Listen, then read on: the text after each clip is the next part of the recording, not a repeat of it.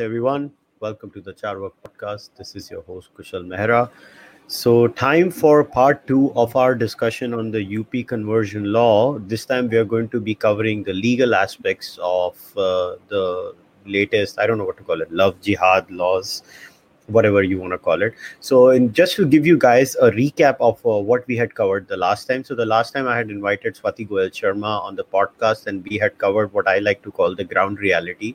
Swati was just stating uh, some of the cases that she had covered. Uh, if, in case you have not watched that that podcast, uh, I would highly recommend you guys go and watch that too so that you get a perspective of what happens on the ground. Now, this is not a judgment on how deep the problem is or how much. Uh, uh, of uh, of a menace it is in terms of uh, hard data and even swati was very honest in the podcast that she said she does not have any hard data as such but she faces this uh, problem a lot.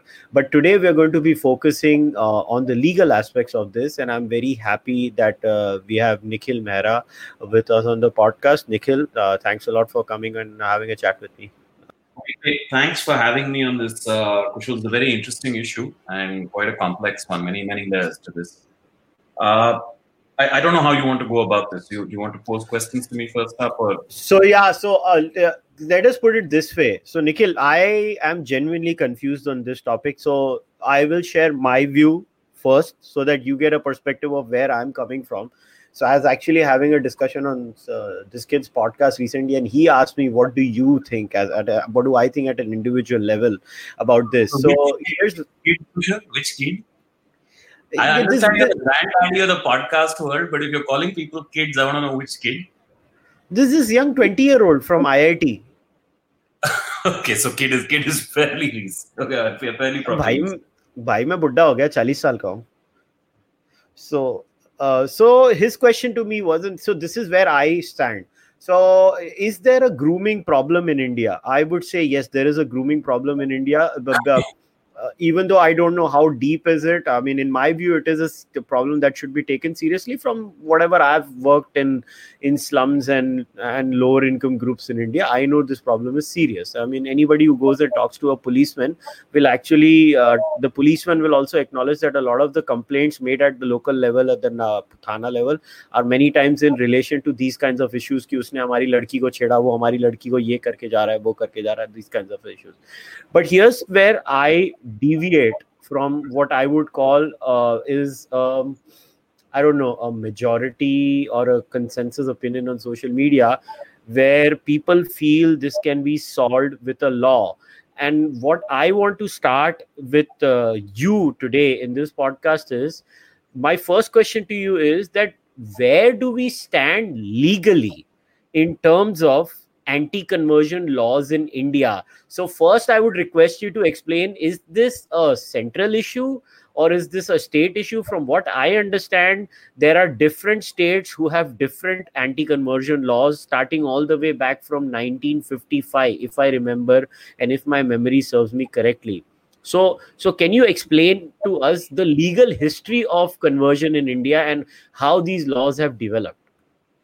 See, I, I, I don't know how much of a purpose legal history will serve, but uh, yes, you're right. These came in the mid 50s. They were actually uh, passed by various governments in various states.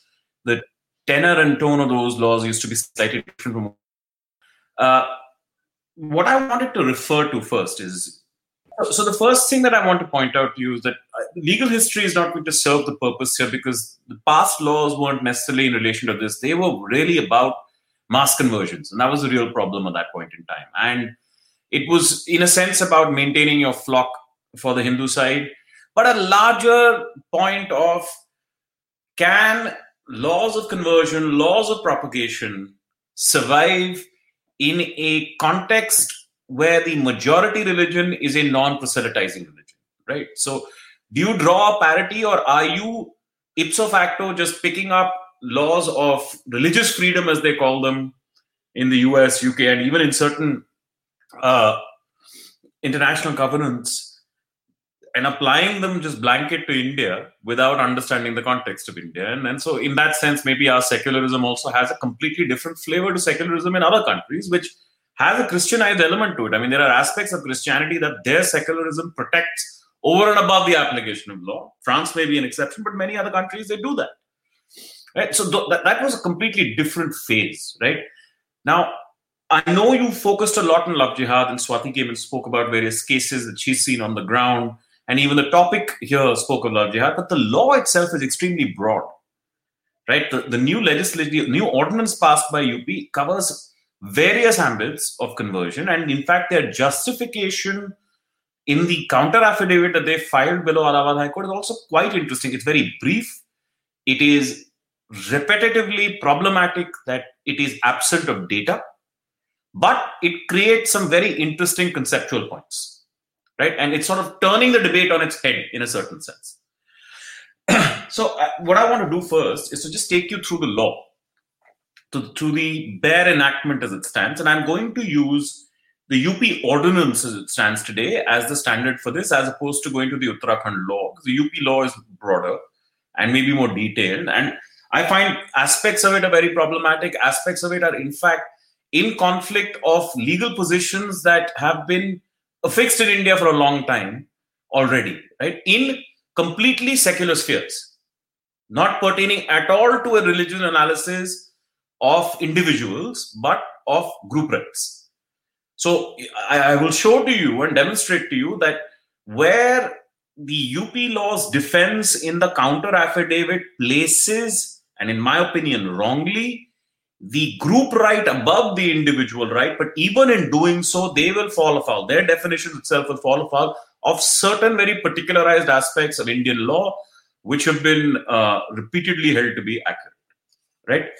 So uh, I wanted to first read out the statement of objects and reasons, uh, and it says uh, an ordinance to provide for prohibition of unlawful conversion from one religion to another by misrepresentation, force, undue influence, coercion, allurement, very important concept, or by any fraudulent means, or by marriage. Now, marriage by itself doesn't convert anybody. Right? But what if I choose to convert for marriage? This law is going to say any conversion whatsoever, I can't accept it whatsoever. Oh, that's the bad. That, that's what I'm trying. This is why I want to just read out the provision of the law and we'll discuss this after that. Okay. Now, the next point I want to come to is section 2A of the definition clause, which is allurement. And allurement is defined as means and include. So it's an inclusive definition. That means it's not an exhaustive definition. You can add other elements to allurement, and it will not be limited to the three enumerated circumstances of allurement that are stated in the definition as it is passed. The three stated circumstances are any gift, gratification, easy money, or material benefit either in cash or kind, right? Employment, free education and reputed school run by any religious body, or better lifestyle, divine displeasure, or otherwise. Now, as an individualist, please tell me if I choose to compromise any element of my conscience for any of these things, is that really a problem, first and foremost? I mean, uh, I have to say, uh, I can only say Inzamam-ul-Haq style, the boys have really played, played well because this, this is I mean, what is this? How can you write an ordinance like this? Who are these people who design laws in India? so, as we go along, one theme that I want to show to you is this is a law written with a homogenized understanding of Hinduism and a centralized understanding of how and in what manner it ought to be protected which is decided at a group level and impelled upon to every Hindu as an individual level. Okay, that's my thematic construction of this act, but I'll go further in my definitional definitional uh, reading of this. Now, fraudulent means includes impersonation of any kind, impersonation by false name, surname, religious, simple, or otherwise. This pertains to a lot of what you and Swati had discussed last time right? Now i'm just this is just a definition. We're not going any further right now this. They have been adventurous enough to define religion as well. And they no they did? Yeah, they're very, very adventurous. Religion means any organized system of worship pattern, faith, belief, worship, or lifestyle. As prevailing in India or any part of it and defined under any law or custom for the time being in force. There are a lot of so let's be clear here worship pattern, faith, belief, worship, or lifestyle. Now, faith and belief can exist beyond the divine. Yeah. So, so, uh, so let me give you, you a very bad example. You could have non-divine based religions as per this definition.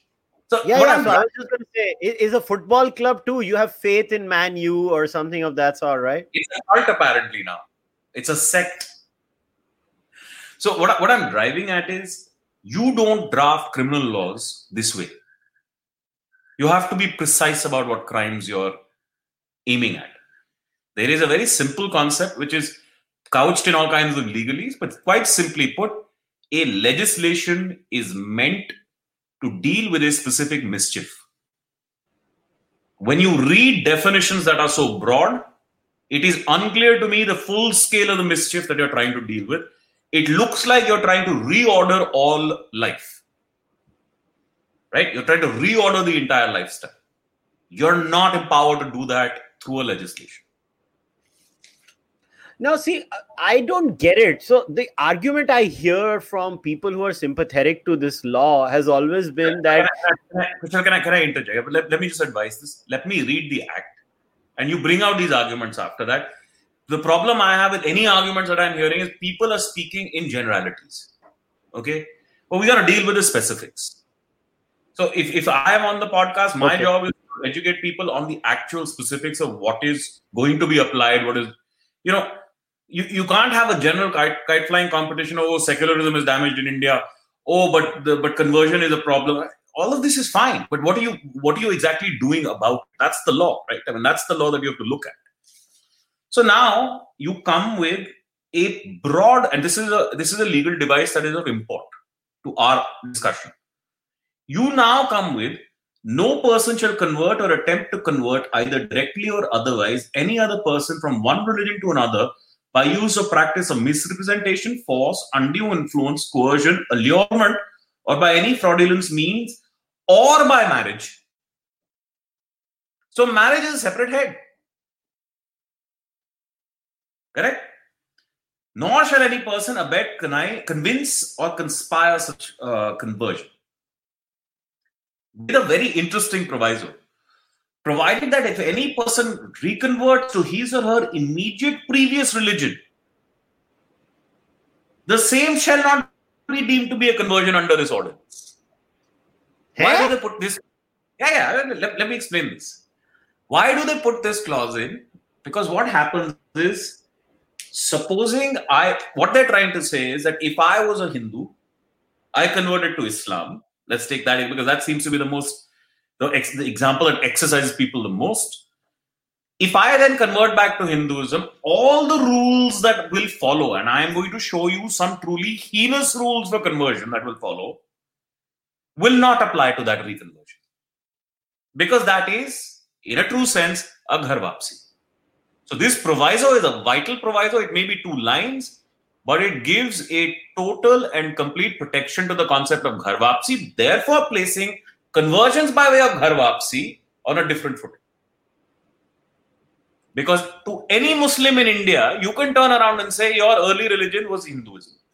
It may have been 500 years ago, or a thousand years ago, right? But if I reconvert you back to that, none of the rules that will apply in this act to everybody else will apply to you. Okay, can I just make a small comment here? if somebody yeah. comes and says, "Chacha, ये तो cheating कर रहे हो," इसीलिए मैं कह रहा था कभी कभी ना कानून के बारे में बहस करने की ज़रूरत नहीं पड़ती है सिर्फ़ कानून पढ़ना ही बहुत होता है चलिए अभी अभी अभी मैं आपको let me put it this way we have just begun this is like we're not even on the entree as yet and the dessert's going to be a spectacular one anyway moving forward the next section is any aggrieved person. Now, the aggrieved person is the person who is converted. Okay? Any aggrieved person, his or her parents, brother, sister, or any other person who is related to him or her by blood, marriage, or adoption may lodge a first information report of such conversion which contravenes the provisions of this section. So now you can imagine the problems this poses. Families may be unhappy about the fact that there is an interfaith marriage. Often are. Yeah. The law, as I'm going to show to you through various judgments, has been clear that once you reach the age of majority, the decision of marriage is yours and yours alone. Okay? But this act will come and say that at least to the to the registration of the first information report, the parents or any other person who has a problem, who's related to you in some way or the other, can file that complaint. Eventually, that complaint may go nowhere but you have created a serious disruption in the lives of persons who otherwise have a clear and unambiguous right to exercise their freedom to marry a person of their choice. Right? And people may think this is not egregious. To me this is exceptionally egregious. Oh yes this is i mean i shadi main kar raha hu ki koi aur kar raha hai? There you so now when you consider in the light of this provision all these news reports that have been coming out of late after this ordinance was passed, because when it's UP, the spotlight is bright and glaring. When it was Uttarakhand, the spotlight wasn't bright and glaring. By the way, Uttarakhand has had this since 2018, not merely as an ordinance, but as an act passed by their legislature.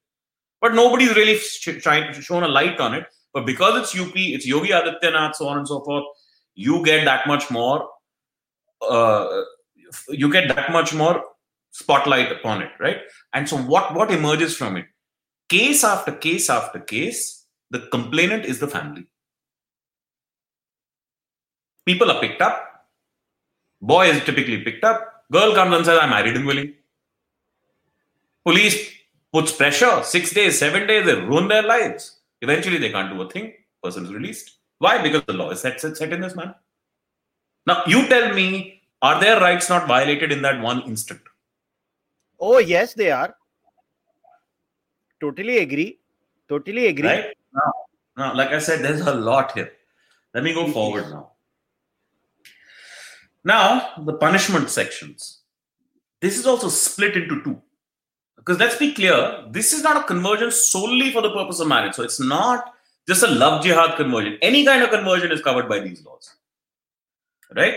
So it creates a distinction. And what it says is Whoever contravenes the provisions of, sex, of Section 3 shall, without prejudice to any civil liability, be punished with imprisonment for a term which shall not be less than one year, which may extend to five years, and shall also be liable to a fine, blah, blah. Right? Except there's a second proviso.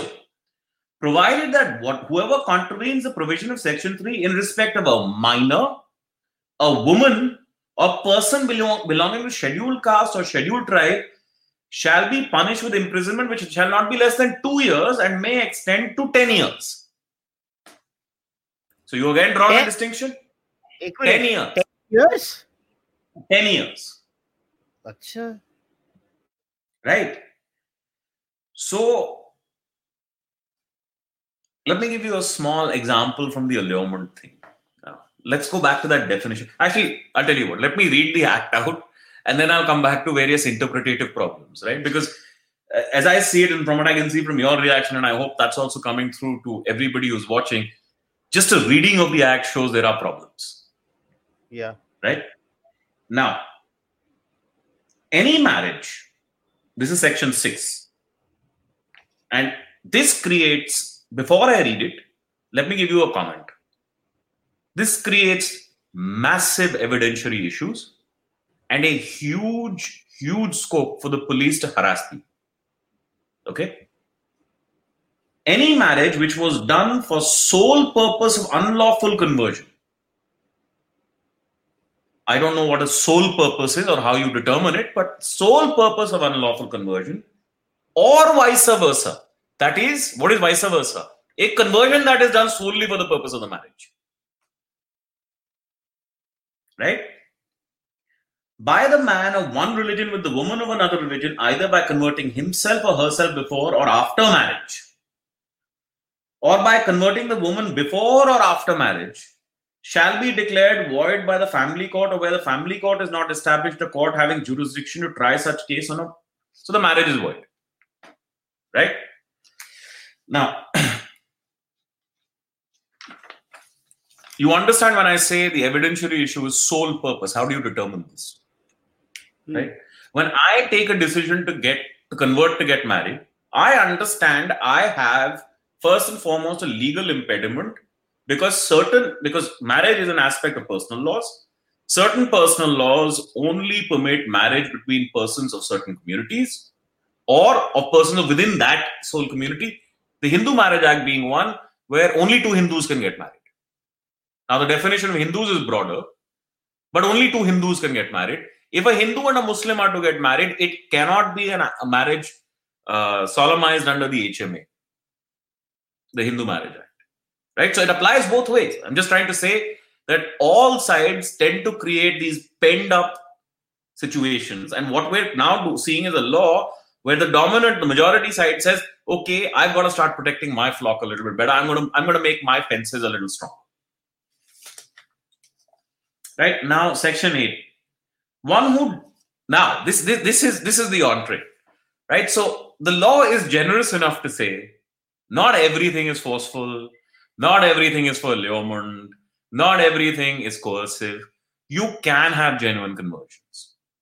But the onus is on you as an individual before you can act on your impulse to convert to convince the state that your conversion is going to be a valid and consensual conversion. How do you go about that? How does one, one enter it?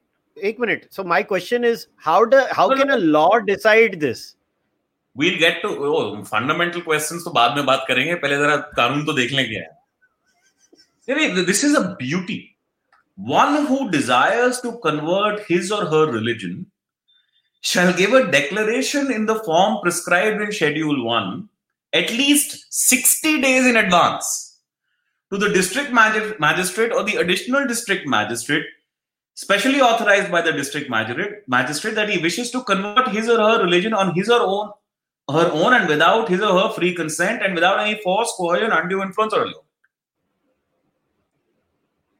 I want this is like a mic drop moment for me. 60 days is the notice you have to give.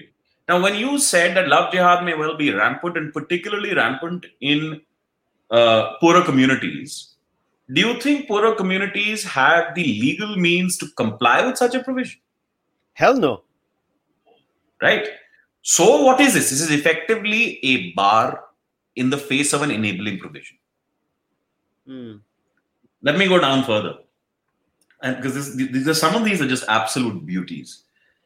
The religious converter, like a catalytic converter, we have a religious converter who performs conversion ceremony for converting any person of one religion to another religion shall give one month's advance notice in the form prescribed in schedule 2 of the conversion to the district magistrate and other officers not below the rank of additional district magistrate appointed for that purpose by the district magistrate. Right? So, two levels of notices to be given. And only then will we say that your conscientious decision to convert is a valid decision. Hmm. Now, the punishments for this are different.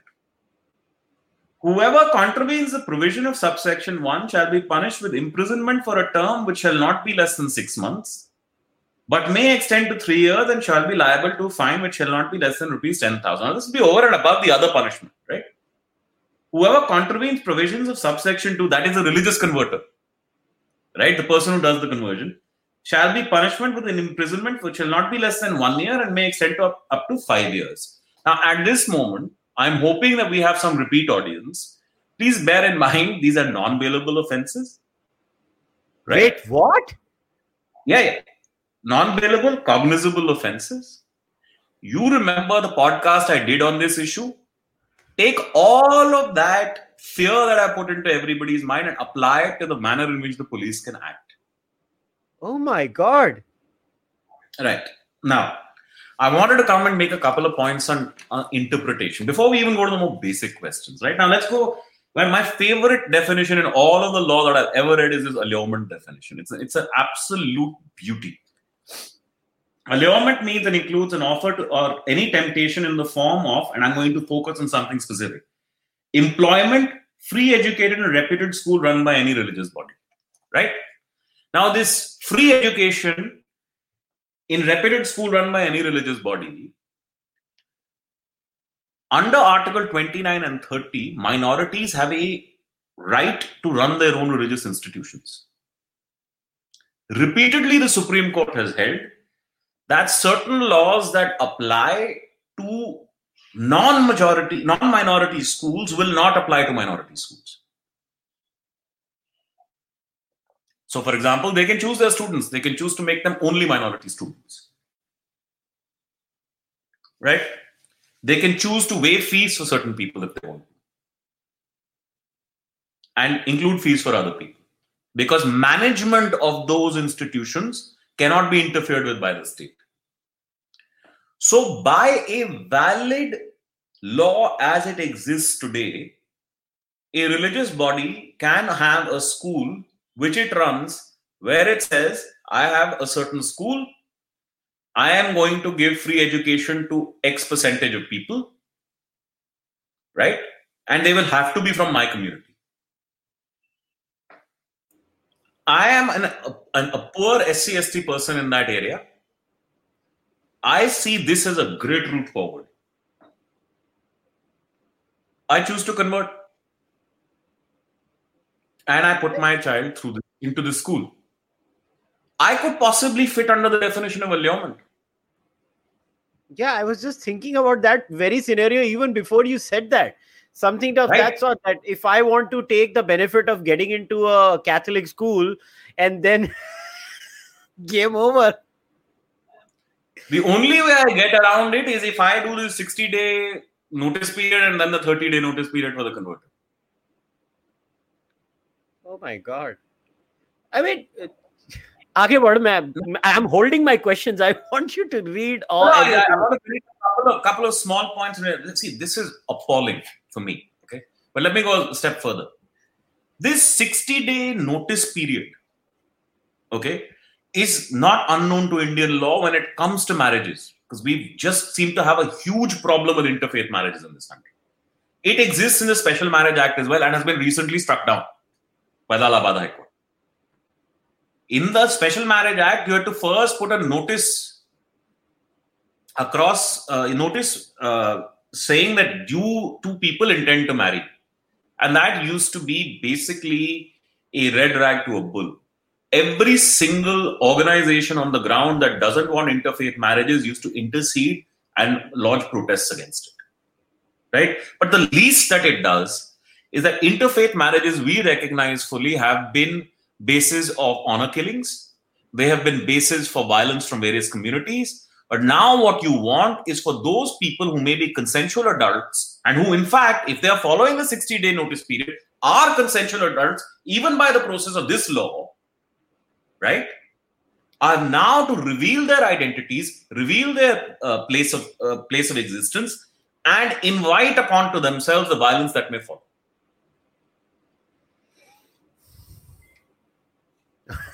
I'm just speechless. So I want to now come back to the problems that Swati identified, right?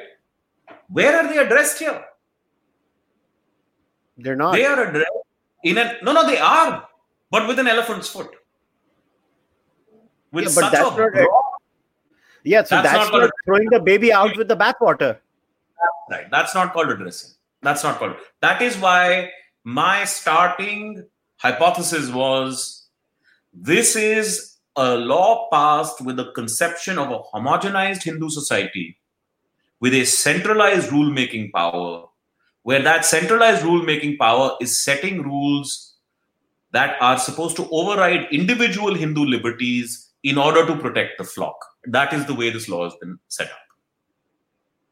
So, so if uh, would my analysis on the basis of this law be that now we are reaching at a tipping point of our life in our conceptualization of our Hinduness, where our collective identity as Hindus is going to be decided by a bunch of uh, Hindus who believe that collective Hinduism is far more inter- important than that individualistic streak of Hinduism that a lot of Hindus like you and I have?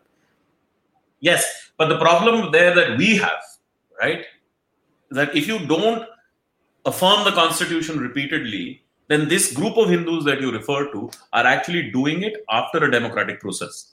Let's be clear. They have won state elections, they have come to power, they are passing laws after coming to power. Okay? And opponents to your logic to our, or to our logic are going to turn around and say, well, why don't they get voted out? Because elections are not binary. That's the problem. Okay, elections are not done on simple one single issue, and they're not binary on that one issue. They are on much broader considerations. So what you have left, you have what you have left is a challenge under the constitutional provisions. Right? Mm. So I would look at this and say, I'm sorry, your criminal law is too imprecise and too vague. It is unclear as to what you actually want from people. And the procedure that you have established for regulating my consent is too onerous. The hmm. 60 day notice period, 30 day notice period, it's too onerous. And in fact, the procedure is designed to make persons who wish to engage in interfaith marriage susceptible to the vulnerabilities that are, let's be clear about this. You don't give me statistics on how many love jihad cases you've seen in UP. Correct? I am therefore not obliged to give you statistics on how many uh, honor killing cases I've seen. Hmm. If your reality exists, my reality exists. Your notice provision makes people vulnerable. Mm. Okay. And this is why when we were discussing in the lead up to this podcast, how to go about it, I kept telling you, I have a huge problem. I don't have a problem you pass this law with data. You know why? Because then you wouldn't pass such a law. You would pass a much more tailored law because you've done a proper study of what is going on. What is the actual procedure? Who are you looking at? Are there actual gangs? Are there individuals that are doing these cases? How many cases are there? How many net cases of interfaith marriages are there? How many in how many of these cases do you see fraud? Okay, if you see fraud in a small percentage, then how do you react? If you see fraud in a larger percentage, then how do you react? You have none of that data. Right? So let me give you shorter routes out of this, right? Before sure. I even go further, before I even go further, the uh, because the UP, the Uttarakhand legislation is an act of their legislative council, right? They were good enough to provide a statement of objects and reasons. Okay. And it's it's it's it's a it's a detailed word salad and it's very interesting in certain parts and I'll read out certain specific parts. The Constitution confers, confers on each individual the fundamental right to profess, practice, and propagate his religion. By the way, this word propagate is unique to our Constitution. However, the individual right to freedom of conscience and religion cannot extend cannot be extended to construe a collective right to proselytize. What does this even mean, Kushal? In the in the context of an individual who wants to convert, what does this mean? This For the right to religion. So, this means basically I have no choice. Right. So what they have, I, and this is where I'm going to come to the UP uh, counter affidavit because they justify this absence of choice on the highest constitutional principles. You're going to love the inversion of the individual right that they've committed there. It's an absolute beauty. It's the sort of constitutional language when I look at, I think the Supreme Court deserves this because the Supreme Court has been giving us word salad judgments for so long that everybody can play, uh, engage in the same kite flying. You're not precise in your judgments. You keep putting principles everywhere and anywhere, and you want to write thousands of words where 20 will suffice. So this is what the others do as well then. But let me read this further. Okay, go ahead, go ahead. For the right to religious freedom belongs equally to the person converting and the in- individual sought to be converted. They are very tricky in acting as if a person converting is doing it with a rod on your head. Now, look at your love jihad cases. at the moment of conversion, it may well be because of a misrepresentation of fact. The actual act of conversion is a voluntary one. Correct? Excluding for a moment the, the misrepresentation of fact. After the misrepresentation of fact comes to light, that is when you need to correct the situation. What can you do to correct the situation? Those are the questions before us. The answer to me is not this law. Okay, but I'll come to what the answer could be. We'll keep that for a little later. Now, look at the generality of the language. Still, there have been umpteen cases of religious conversions. This is a legislature. I'm sorry, a legislature, when it is passing a law restrictive of individual rights, doesn't get to use words like umpteen cases. You have to be more particular. You have to give citations at, at least. Do a study. Tell us what you've seen, what you haven't seen. This can't be, I have a feeling. Still, there have been umpteen cases of religious conversions, both mass and individual. Obviously, such in- incidents have been hotly debated, more so in a multi religious society like ours. The presence of pseudo social organizations with a hidden agenda to convert the vulnerable sections of other religions has been noticed. There have been instances when gullible people have been converted by offering allurement or undue influence. Some have been forced to convert to other religions. Do you really think that, again, so this is what I come back to. This is a centralized Hindu entity saying we are going to now compel your individual rights to fall under our umbrella I, as an individual, under Article 19, 1A, have the right to conscience. So, this is a this is a formulation I've worked on for years. Let me tell you about it. In fact, I've discussed this with Gautam Bhatia and a number of others on Twitter at several on several occasions. Right? I don't understand this freedom of religion. I really don't understand it. Okay. The freedom of religion, as far as I'm concerned, is the freedom of conscience, plus the freedom of speech, plus the freedom of association, and on occasion freedom of uh, uh, your right to life, right? Whenever liberty in life is being uh, restricted because of it. If I add these four up, that's the entirety of, of what religion should constitute. So I don't understand why a specific freedom of religion is necessary. It is necessary because you are accommodating group rights. Now you're taking those group rights to another level where you want to subjugate individual rights. And let me be clear about this. When I read this, the UP affidavit clearly says all individual rights stand subjugated to group rights. This is the basis and the thinking behind these laws. I want this to be clear. I'm going to do this by citation, word by word. I'm reading out stuff here from mm. official documentation. I'm not making this up. Mm. Right? There's some absolutely gorgeous stuff that they do here after this.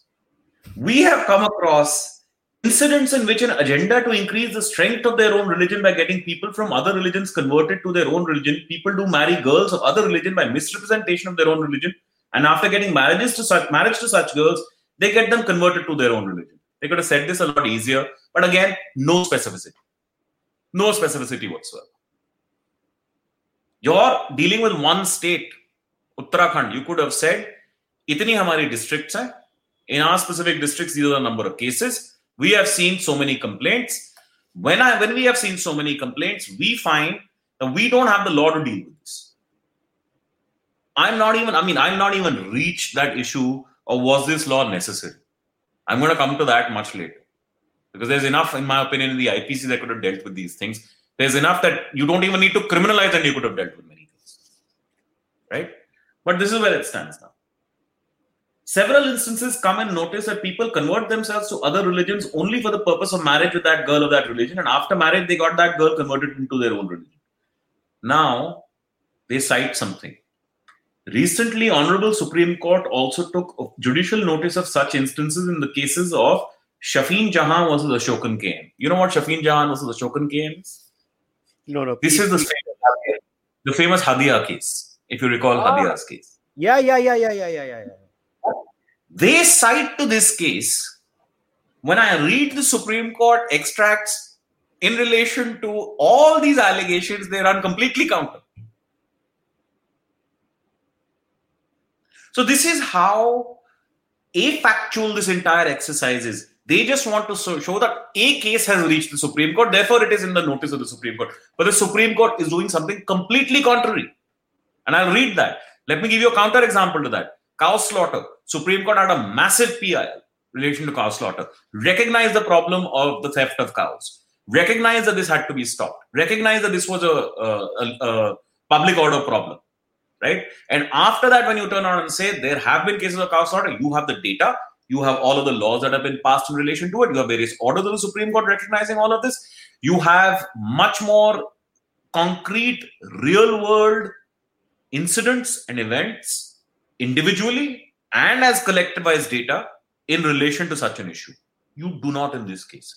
I want to read to you this this theme from uh, Hadia's case.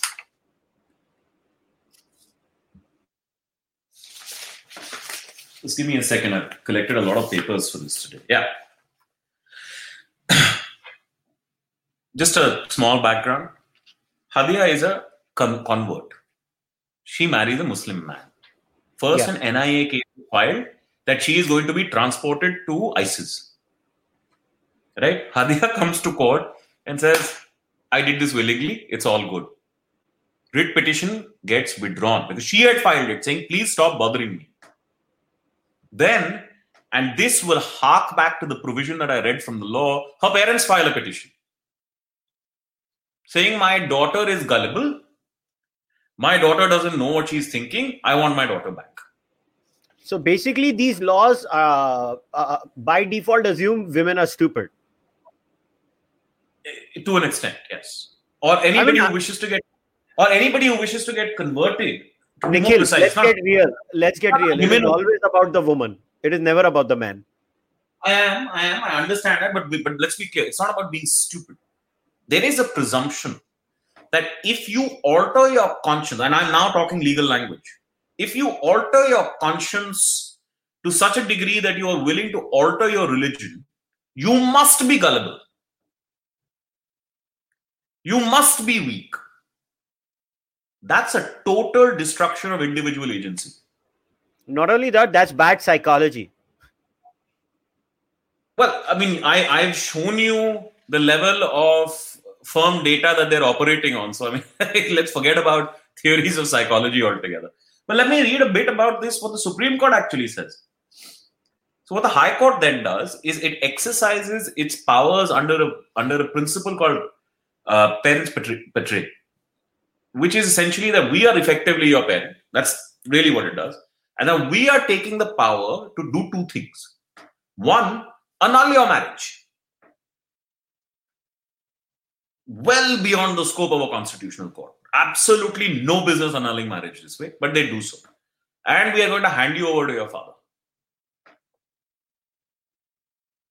This is a majority. This is a major girl. I'm, I, let's be clear. I'm not taking a case of a minor person here. She's age, attained the age of minority. She's 24. Now let's see what the Supreme Court says. In the instant case, the High Court, as is noticeable from the impugned verdict, has been erroneously guided by some kind of social phenomena that was frescoed before it. You know, Deepak Mishra was one of my favorite Chief Justices. He used great language at times. Uh, I mean, a very liberal man who was badly and unfairly tarnished by certain groups within the Supreme Court. A judge that I really liked a lot. The writ court has taken exception to the marriage of the respondent number nine herein with the appellant. It felt perturbed. As we see, there was nothing to take exception to. Correct? Nothing to take exception to. So they have already said, you in your statement of objects and reasons are saying they have already taken consideration of the fact that such marriages occur. Supreme Court is saying there's nothing to take exception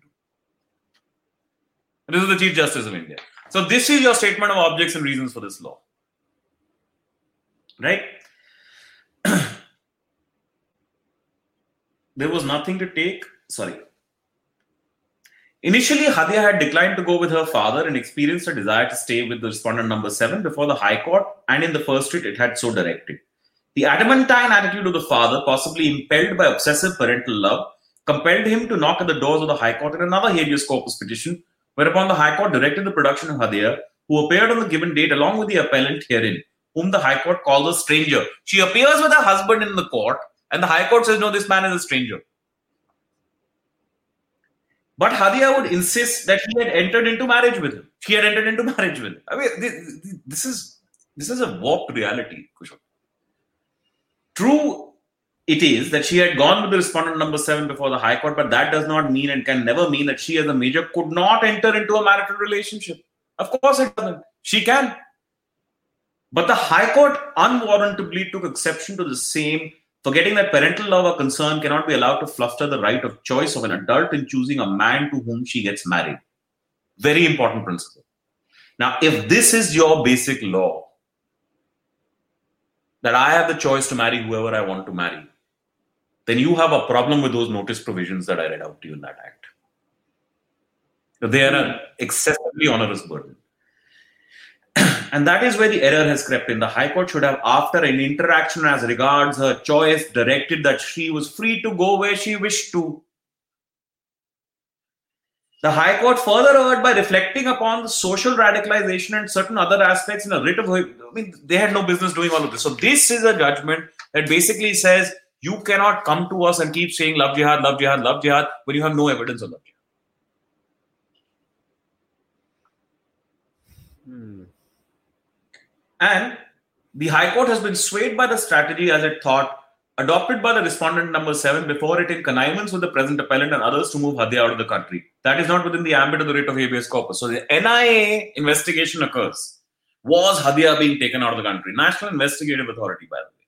This is the way we spend our time with these massive investigative bodies. What do they come back with? No, it was a valid marriage. Sorry.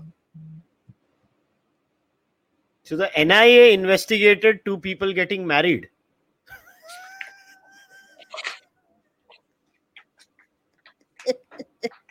What a what a country. So I, I, just, I just want to read one more sentence. The High Court in the present case has treaded on an area which, which must be out of bounds for a constitutional court. This is the judgment that your statement of objects and reasons cites to say the Supreme Court has also acknowledged there is a problem. I'm sorry, the Supreme Court has gone and said there was no problem. I'm just I'm just trying to think मतलब ये एक होता जोर का झटका धीरे से लगे ये जोर का झटका है ना मेरे ऊपर किसी ने हाथी गिरा दिया ये क्या है ये सी now Nikhil okay let's forget uh, now we've covered a lot of the... my, my uh, initial task of sort of reading out all of these laws i mean that that bit i have done now right? I wanted to get this clear. That bit I have done. So now I'm happy to take some questions from you. I'll have some other material to show, but at least sort of the the framework has been set. Let me let me start by asking you some audience questions uh, itself because uh, ऐसा हो गया कि लोग डर गए इसको सुन सुन के. So Rakesh has asked this question. I am a Buddhist. So if I am marrying a Hindu girl, should I explicitly tell that girl I am a Buddhist? I don't have any intention to convert her to Buddhism. Bolo bhai. No, no, in the eyes of Indian law, you're both Hindus. So that's okay. So though Hindu legal, so matlab, Article 25 considers Buddhists also as Hindus. So that's not an issue, right? So he's safe. Rakesh, you are safe. Shadi kar le. Okay. No, no, but you had some question. No, no, I will ask you a question. I want to get a few audience questions because okay. uh, they, they, so, uh, so Pravar Chaturvedi has asked recently Allahabad High Court has made 30 days notice system optional in Special Marriage Act of 1954. Will this let more interfaith couples take up the Special Marriage Act law than uh, the conversion route, in your opinion? Is, is, that so? I think you kind of answered that, right? When you mentioned this, that uh, the courts have struck my, my, my, my point to that judgment is when you say it is optional, what it what the court is actually saying is that the, see, the, the legislative text was not optional. The legislative text was mandatory. So when the Allahabad High Court has, so, as you say, made it optional, what is the option? Why the heck would I exercise that option? Right? Now, if that does not validly apply as a mandate of the law in the context of Special Marriage Act, why does it apply here? The only difference is because there's potentially a conversion. Hmm. Right? That's it. That's all it is. So this will lead me to certain other things. But this is where I want to basically come down to the point of if you pass a law in this manner, you end up with more and more complications. Okay. Now, it may very well turn out that people won't eventually care because what's going to happen is a number of Muslim males are going to get caught and criminalized. Mm-hmm. And a number of Hindu women will be persecuted for having married Muslim men, and mm-hmm. marriages will therefore open up. But that serves the central agency concept of how to protect Hinduism perfectly well. Right? And it may very well create more and more political support for it. But as a matter of principle, matter of principle, I think it's wrong.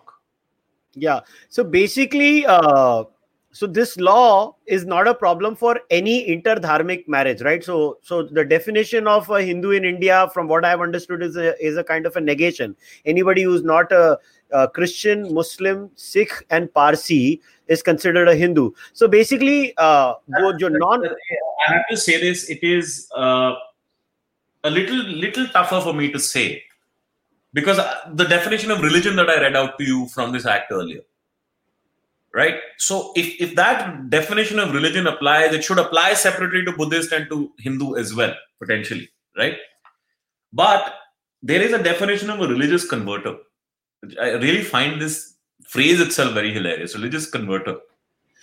Uh, means person of any religion who performs any act of conversion from one religion to another religion and by whatever name he is called such as father karmakandi, maulvi or mullah you can see from the examples that they've given, they're focusing more on the Abrahamic side. Which is fine then. Okay, at least we know where they are aiming this at. At least they have clarity, yeah. right? Well, I mean, they have clarity, but you see, let me be clear about this. These laws would be perfectly fine if you could just turn around and say that our constitution and our state is a Hindu state. Hmm. And if that's not the case, then these laws have a problem. Yeah if you if you like secularism then you should not like this law. Right? It's not even just secularism. I think the problem now this is not merely on my freedom of this is now hitting the root of my conscience at an individual level. Right? Mm-hmm. and yet a very real problem that swati identified isn't being covered properly and i use the word properly okay because it's not as if you have policing efforts, anything that has been established by law, that will create a mechanism for detecting whether there are such such fraudulent marriages happening and to what scale. Mm. And hmm. how do you attack these? See, these laws, the problem with all these kinds of laws is they want to attack the problem after it has occurred. Mm. Right? They are not going into what do we do as police for situation that may arise prior. So I have because a question, that... Nikhil. So uh, uh, just a while ago, you had mentioned that actually there are enough provisions on the statute books even before this law had come that could actually, in a way, deal with many of the problems. Can you tell us a little bit about that then? Yeah, the kidnapping provision. Hang on, I'll just pick up my criminal manual. Sure, sure, sure. So, guys, uh, as Nikhil picks up his criminal manual, uh, as you see, this is a very interesting law and uh, uh, as I was listening to Nikhil, all I can say is uh, kudos to our lawmakers who have come up with such a beautiful law with such beautiful definitions. I have to say, I'm really impressed with our law lawmakers. Uh, we have to give it to them. Nobody can make laws like Indians do. We are just experts at that. so, Nikhil, yeah, tell me. 366 IPC. Okay. Kidnapping, abducting, or inducing woman to compel her marriage. Mm. Right? Now, this doesn't focus on conversion at all. And you don't need to. If the problem is the marriage, you don't need to focus on the conversion. Because you are saying this person is forcefully being picked up. True. Right? Now, whoever kidnaps or abducts any person, woman with intent that she may be compelled or knowing it to be likely that she will be compelled to marry any person against her will or in order to, that she may be forced or seduced to illicit intercourse or knowing it to be likely that she will be forced to seduce to illicit intercourse shall be punished with imprisonment. Right? Mm-hmm. Now, the answer that you will get back is, but it is not a kidnapping because most women don't know. Right? And the act of kidnapping only arrives after the marriage, so therefore this section may not apply. Therefore, the conversion is an important aspect. Hmm. Right? Fair enough. You should have then kept your complaint limited to the victim and not to every other blood blood, uh, blood relative around. So, you hmm. so how would, so, so my so my uh, my follow up would be how would they draw that uh, uh, distinction? I want to guide you to another provision of law. Okay. Sure. Is a dissolution of Muslim Marriage Act 1939, and I mean I'm dealing with Muslim because it's quite clear that this is all about Muslim marriages, about really the the paradigm we're looking at is Muslim male, Hindu female. Really, that's what we're looking at, right? So, effect of conversion to another faith.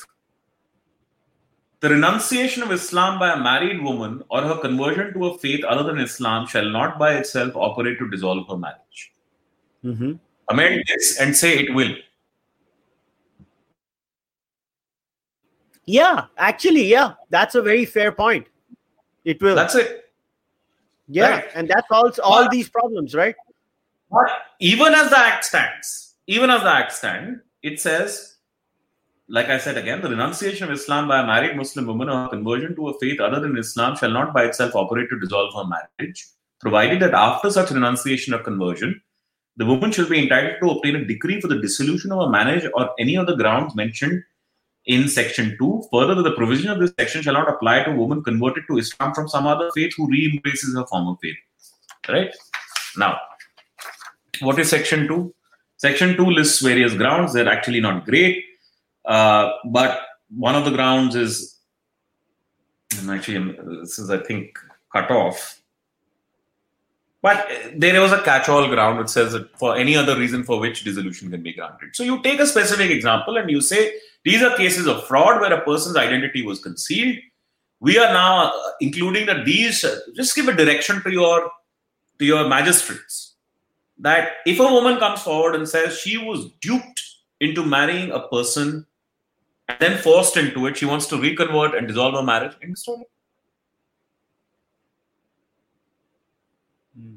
If you say, well, no, those women can't be accessed because they are now, uh, uh, they, simply there's no access for either the family or anybody else, then you have the kidnapping section. Hmm. But in either case, if you access the woman and then she eventually turns around and says, look, for better or for worse, I'm happy, I'm, I'm converted and I'm going to live this life, then there's nothing you can do. So therefore, I keep coming back to this. Before you pass a law, you have to be clear about what you're passing a law about. So maybe the problem is more on the education side.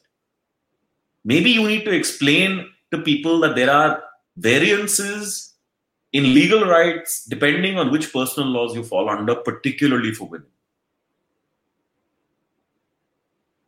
Right? And if you undertake that, that kind of education exercise, maybe you, you, you sort of deal with the problem in a much gentler way. Right? And possibly generate even more impetus to uh, towards a UCC or towards a homogenization of laws and, and certainly a gentler gentler set of laws for everyone to follow. Yep. Instead of all of this, see, uh, you know what problems I have with this uh, at, at as I'm listening, you reading the laws and other provisions available in the law. First of all, the government wants to control my life, which I will never allow. I have a fundamental problem with the government controlling my life because this controls my freedom when the moment the government starts interfering in the decision making of whom i'm supposed to marry how i'm supposed to marry what path am i supposed to follow in terms of my individual spirituality. I mean the government can't do that. See what is happening here is this is my conclusion and i'm not saying these are your views so please i want to state it on record these are my views. This seems to be a place where this is a loser's argument where you can't convert the other person to your idea so you say main tujhe bhi nahi karne this is my conclusion. Okay but uh, i think you know so you've got to look at the larger issue of conversion first right? One of the sort of lazy principles misinformed principles that is often thrown around is that when the Constitution of India permits the freedom of propagation of your religion, there it does not include the fundamental right to convert. Right? All of this is done on the basis of one judgment, which is Reverend Stanislaus versus State of Madhya Pradesh, the 1977 judgment. The problem with the way that statement is phrased is that the subject and the object are altered somewhat. What it actually says is that you, as a padre or a father, in this case, because it's, it's about a Christian missionary, you don't have the right to compel the conversion of another individual. That is not the same as saying the individual does not have the right to convert. Because when you raise the question in the context of the individual's right to con- convert, then that is firmly a question of right to life, right to liberty, freedom of conscience, and now privacy. Yeah, so this is what worries me. Where is all of this going to end? Is this going to end where eventually the government will come up with a law that all people who are legally understood as Hindus have zero rights to convert to Christianity, Islam, and all these other religions? Then say it openly and just freaking draft the law and say, "Tum wo nahi ban sakte." Bas, game over. This shows that either a. I'm being very clear. I know you. Why do they not do that, Kushal? they don't do that because the law won't allow them to because as of now at least there are some systems in this country constitution will not allow it so you come up with these devices where in the name of an enabling provision where you say oh we are allowing you to convert but you need to follow these procedures you set up the kind of procedures that simply can't be followed in reality yeah what see what uh, i repeat this once again this is such a losers way of dealing with the problem which basically shows that hindus are incapable of convincing people to come back in their own religion. Now uh, i don't know about see I, I don't count things that way. I, I think hindu religion is a very vibrant strong religion it's a strong community and it'll remain. So i i'm i don't share the fears others share. But in the context of because you've raised it in the manner in which you have i want to read out parts of the counter affidavit filed by the UP state in the pending constitutional challenge to this ordinance in the Allahabad High Court. Because okay. no replies have been filed in the Supreme Court as yet, so I have nothing to go by, go by over there. But this is in the Allahabad High Court, and it's it, it's a very interesting reading because there is clarity to the framework that they're setting up. I may disagree, agree with the framework, but whatever. There is clarity to the framework that they set up. They first, again, are adventurous enough to define religion and uh, then they say that the exercise of the right to conscience and to profess, practice religion via the individual right to personal liberty stems the issue of inter-fundamental right as well as intra-fundamental rights on account of the fact that the matters of religion are left to the community for which freedom of conscience has been granted under Article 25 and 26 of the Constitution of India. What does this mean? Now, is Deepak Chopra writing these laws? Well, this is, this is a counter affidavit, it's not a law, right? So let me tell you what it means. You have the right to conscience and profess, practice religion. This is one side of the right. Via the individual right to personal liberty is the other side of the right. Okay. Now, what they're trying to say is that by passing this law, we are trying to settle the conflict between these two situations. Now, the error that they make, and there's a major conceptual error in my view, that first right that I spoke of, which is the right to conscience and to profess, practice a religion, they treat as a group right. This is why I kept telling you. The hypothesis I have is they are almost drafting this as a central Hindu protective body, like an Indian, like a Hindu pope. Okay, now let me read on. That whenever the personal law comes into play and the individual exercises right, right of personal liberty, but the personal law of the community to which the individual wants to enter upon by changing his religion or religious practice causes issues of complexity as the dignity of the individual gets compromised and the individual is not assured equality of status. Thus, what happens is that the individual, while exercising the right of personal liberty, loses his dignity and equality of status uh, of the law or status in the religion which he does not adopt but is trying to take benefit of for some sort of uh, by being in society for the for the I'm sorry the memory of the other? I, I don't understand. For the membership of the other religion, but has only exercised the right of liberty or choice to be association with member of other religion, but is deprived of the benefit as the benefit of the new religion will not be available until and unless conversion takes place. The conversion will be against the choice of the individual who wants to remain in the society and who the member of other religion does not want to leave his faith. Now, what they're trying to say through all this garbled stuff, as I understand it, Thus, there is a conflict of interest, which is an issue addressed by means of instant legislation where an interfundamental right of the individual is safeguarded. What they're trying to say is on the one side, you have a freedom of conscience to convert. On the other, you have the you have the religious freedom and the equality of all religions. But by being forced into a position to convert by these inducements, allurements, etc., as they, as they call it, your equality of equal treatment of all religions suffers Am I being clear? Yeah. Right? So, your exercise of the conscience, the freedom of conscience to convert, is actually an impairment of the equality of all religions in the eyes of the law. It's so stupid. This entire premise is so stupid. what, have they, what have they done? What have they done? And, and I'm going to read this next bit to you because of this, right? That so far as intra-fundamental rights are concerned, these fundamental rights are the rights of the individual, we rights of the community. It has been well settled. The community interest will always prevail over the individual interest. This is written in the affidavit filed. Yeah, buddy.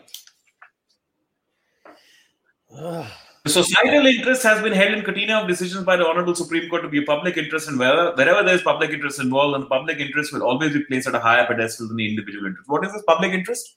Then they explain this that when there is a fear psychosis spread in the community at large and the community itself is endangered, this is Hindu khatre mein hai bhai.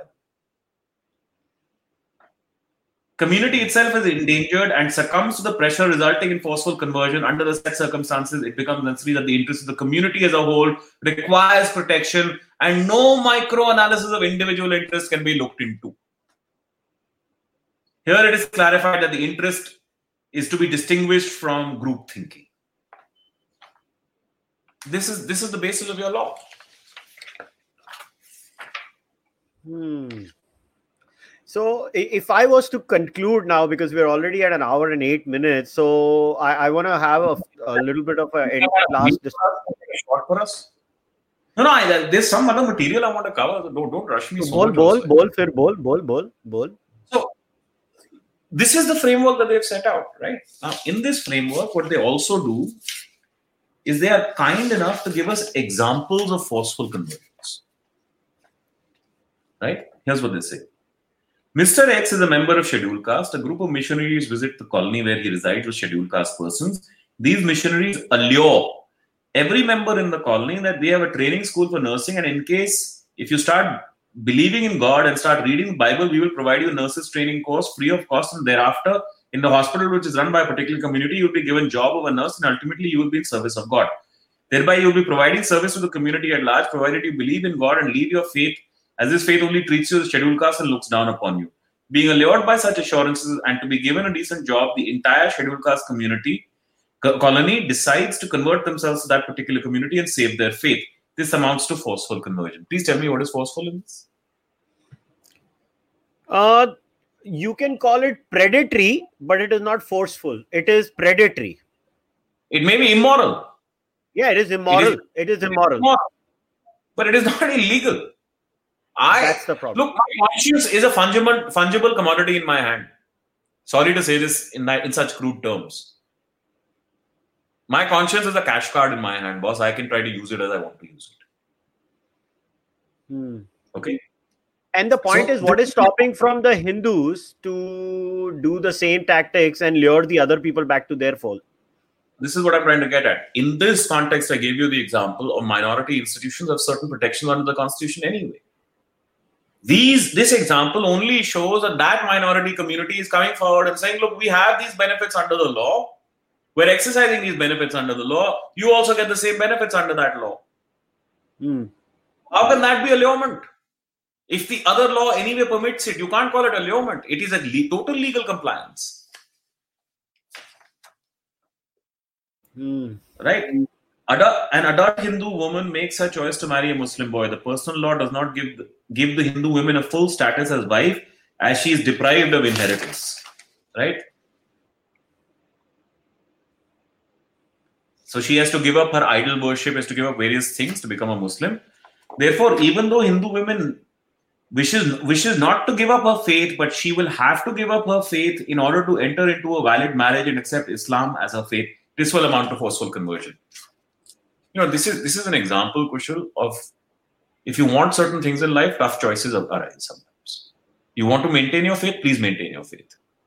If the person that you want to be with is shallow enough to say you will have to convert to be with me and you choose to do so you're allowed to do so the state cannot enter upon you and say this was invalid mm-hmm. now if you call this a forceful conversion then let's be crystal clear this means every single marriage right, by a Hindu girl who converted to Islam to marry a Muslim boy is under question. And I will show to you why I put it to that breadth. Because there is one uh, cardinal provision of the Act that I left out reading because I wanted to read it at this stage. Mm-hmm. Uh,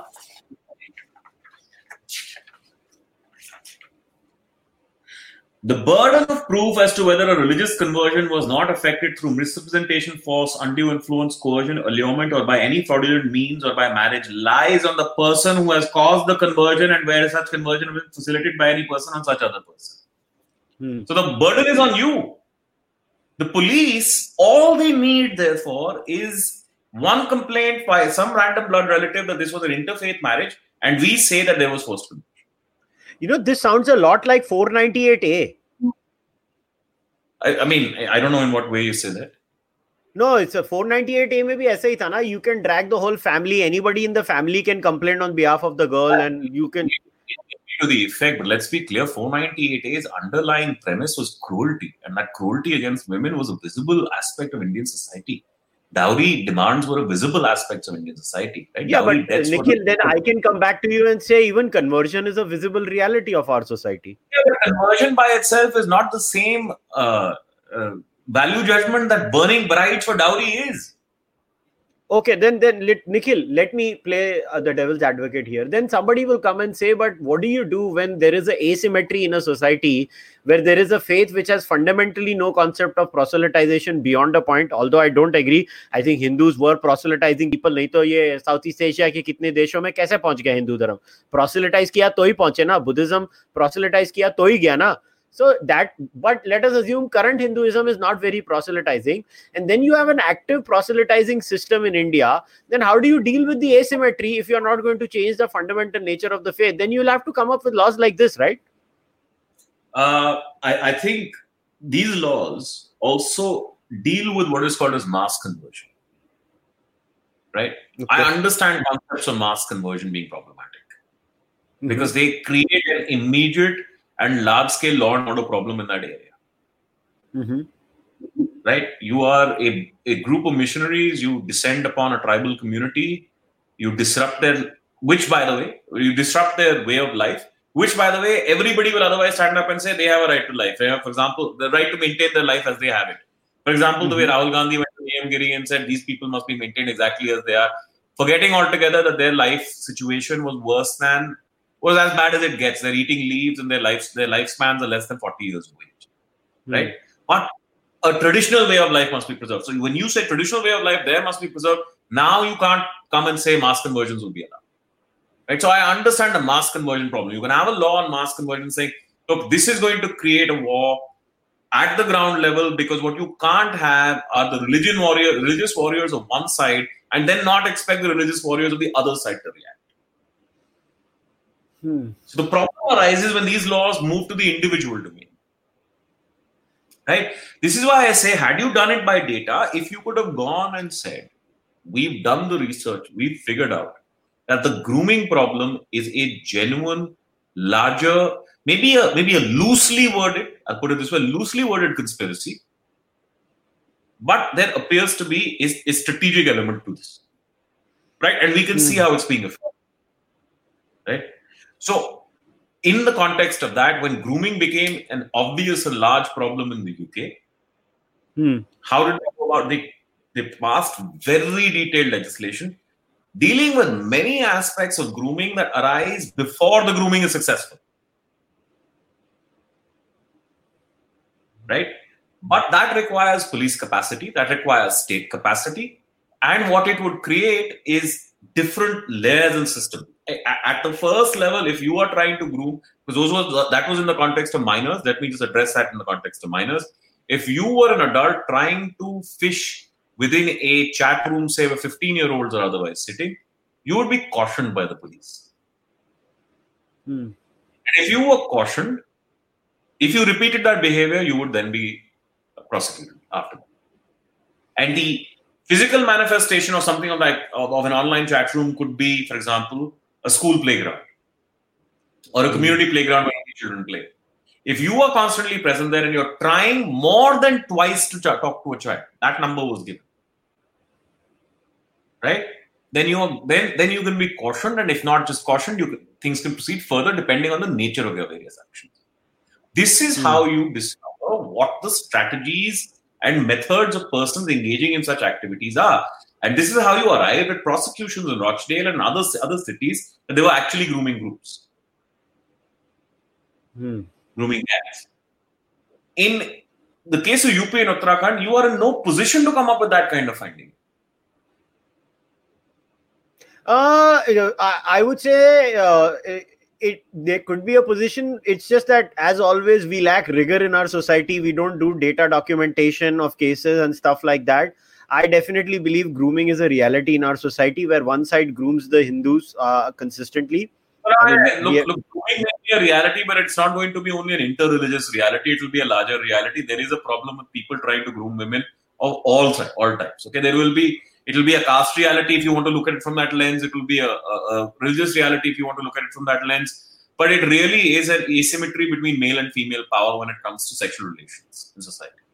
Right? And, Hmm. and so that problem exists. And so therefore you need a larger policing effort to deal with it. Now you can decide whether you want that policing effort to be done without regard to religion Mhm. or caste, or do you want it done with regard to them?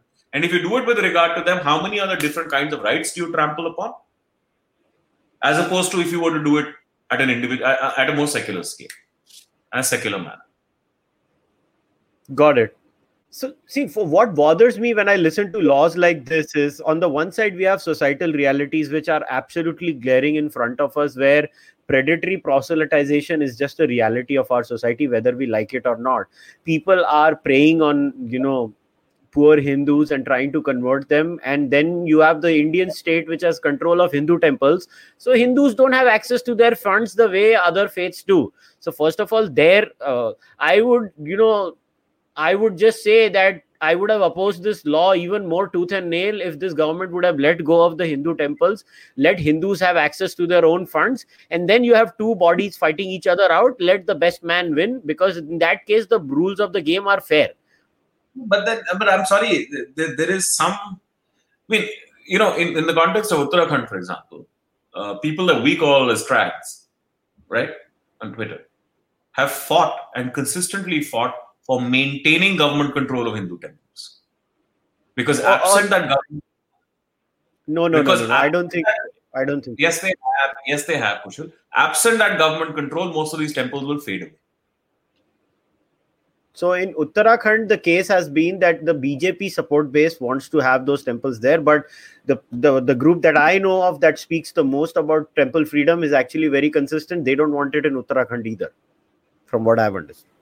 I mean, I, I've read what I've read, and, and from what I'm what I'm clear, I, I think the number of people now saying, you see, when you talk about freedom for Hindu temples, it's a very it, it gets distorted by looking at the subset that you that you examine, right? So if you examine Tirupati and such size scale temples, it seems unfair that Hindus don't have access to their own funds in that way. But these legislation also include many other temples which would otherwise fail if government intervention didn't exist. Right? Fair So enough. you need but you need but then you you, need can more- make an ordinance. Nikhil, hear me out. No, no, You can but- give an ordinance. no, no, making this a principled argument. I look, I totally agree that government shouldn't be interfering in these spheres in this manner. I totally, I mean, that, that's the bottom line that we're both driving at, I think. Right? So it's not as if I, that is to me the same kind of intervention that this is. Why, why are you involved in all this? Right? The only limited level to which you need to be involved is that you can't violate Article 17, 18 of the Constitution. That is, there can't be any untouchability, there can't be any denial of access. Articles 25, 26, 27. The public temples have to be open to all who are worshippers, right? Mm. It can't be limited by caste, it can't be limited by community, it can't be limited by creed. That also creates problems because there are certain temples that start off as private temples and they are mm-hmm. then limited to a certain community, but then because of their scale and because of their piety, acquire a larger public reverence. Right? Now, the argument that is made is that and if we are free to exercise our rights of administration over this temple, we can choose which communities can enter. And inevitably, the arc falls against caste. Yeah, that but the onus of the onus of making sure a temple survives is of the community, not of the government. I completely agree, but the only reason why I can think of why temples can't be granted freedom is the issue of caste. Otherwise, I, I don't I, I, don't see a good argument against it. Yeah, but wow, the caste angle is overblown. We already have enough laws on the statute books that take care of the caste angle that uh, people can be charged irrespective of whether temples are under government control or not. And secondly, the uh, or the government can do this. Those temples that want to remain under government control can remain. Those who want to go can g- get out. Government can give an opt-in option you resolve these issues and then you can do i mean i have no issues. Again like i'm coming back to the same point. These are details that we're discussing on the larger point. I don't like state intervention in these matters. And certainly not the manner of state intervention that we're discussing over here. All right. Okay cool so, so let's now let's wrap it up nikhil because it's an hour uh, almost an hour and 30 minutes. We're at hour 23 so here's my last question or query from you so basically, what we have through these laws is it is quite clear that uh, these laws fundamentally make these a priori assumption that uh, when it comes to the matter of interfaith marriage, the the the whims and fancies of the collective far more outweigh the whims and fancies of the individual. Am I right or wrong? Yeah, yeah. So okay, so there you there goes your freedom. just to add to that, However, the law as it stands says marriage is entirely an individual choice. So therefore, that that conflict is created by these laws. Achha, so basically, this is like uh, it is like Schrodinger's marriage. It is there, but it is not there. Oh, it's not Schrodinger's marriage. The law, because in in Schrodinger's case, the cat is one and the same. Here we have two cats. One is a set of law, a set of judgments and laws that are already set from the beginning, repeatedly and repeatedly in various contexts. And once you reach the age of majority, choosing your life partner is entirely your choice but you have state legislatures who are different, who then come and say, "Oh, but we have a carve out here." Hmm. So, based so in that case, what this leads to is a clear cut case. Uh, I think the intent of the law is to send a message across to maybe a section of Indian society that uh, indulges, and which I believe uh, is, uh, uh, although I will have to start producing data now, but i believe the grooming problem is real. It is serious. And i think the intent of the law is to send a message i guess to a section of society that indulges in this pathetic act of grooming that now if you do this we are also capable of coming up with laws like this. I think this law will most probably be struck down. At least the up one from what i have heard is going to be struck down by the allahabad high court. Nothing will get struck down in entirety. It'll get struck down in various parts but it will not get struck down in entirety. I don't think it will.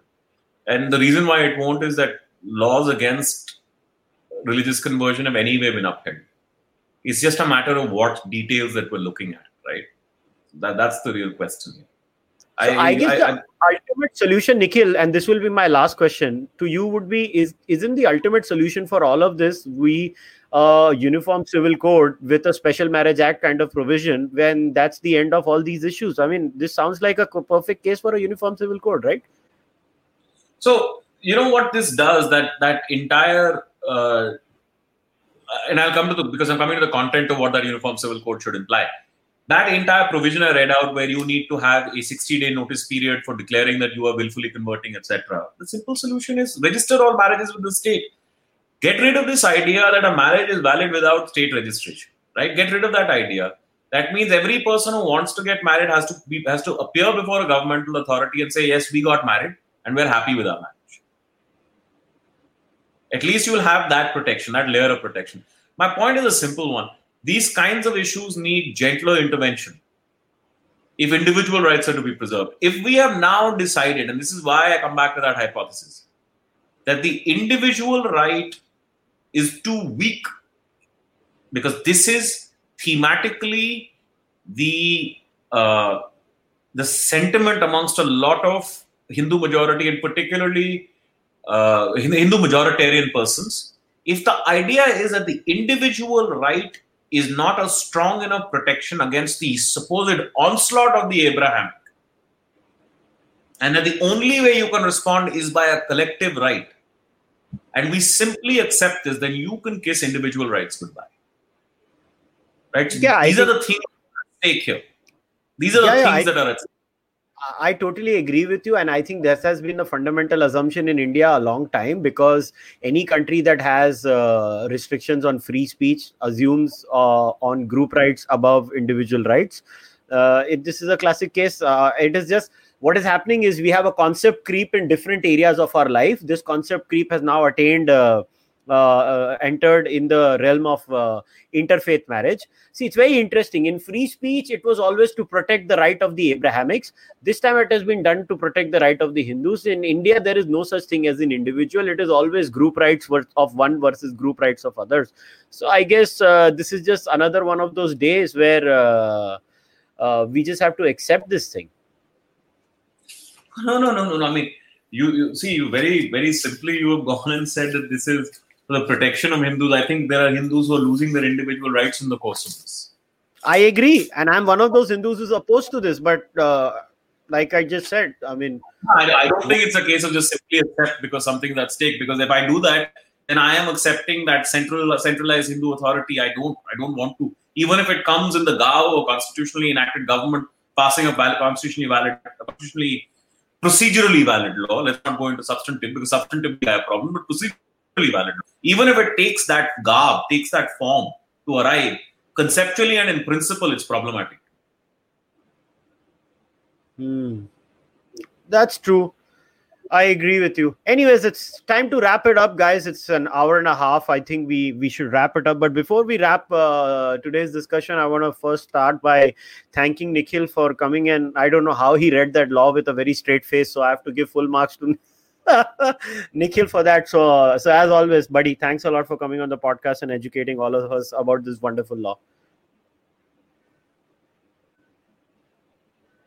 Uh, all right, guys. So time to wrap it up. If you like what I'm doing over here, please support the podcast, like the video, comment. I think you guys should comment and share your views. Uh, if you have any further questions from Nikhil, maybe you can go on uh, Nikhil's Twitter handle and uh, ask a few questions to Nikhil.